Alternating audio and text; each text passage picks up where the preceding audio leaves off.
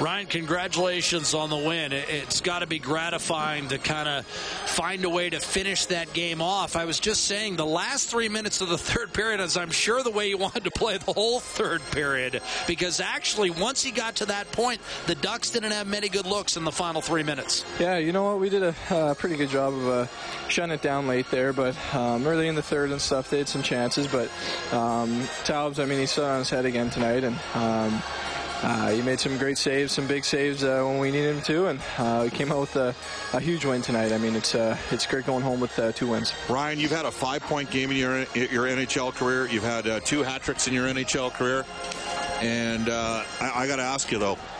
I mean, that was about as good of all-around performance as I think you've had.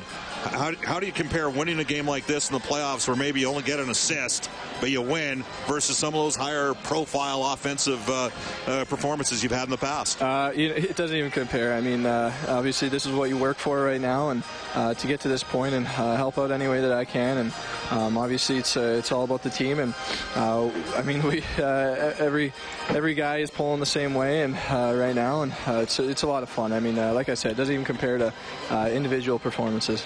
Well, you got engaged early, I thought, Ryan. And uh, hey, don't think for a moment your little stop on the wraparound eluded us. Uh, is netminding in the future? Uh, yeah, I mean, I kind of uh, I had to uh, make a play on yep. the back check there. I kind of uh, gave it away there at the blue. Not a not the strongest play there, so obviously I didn't want to have that one end up and earn it. Congrats on the win. Go enjoy it. Thanks, guys.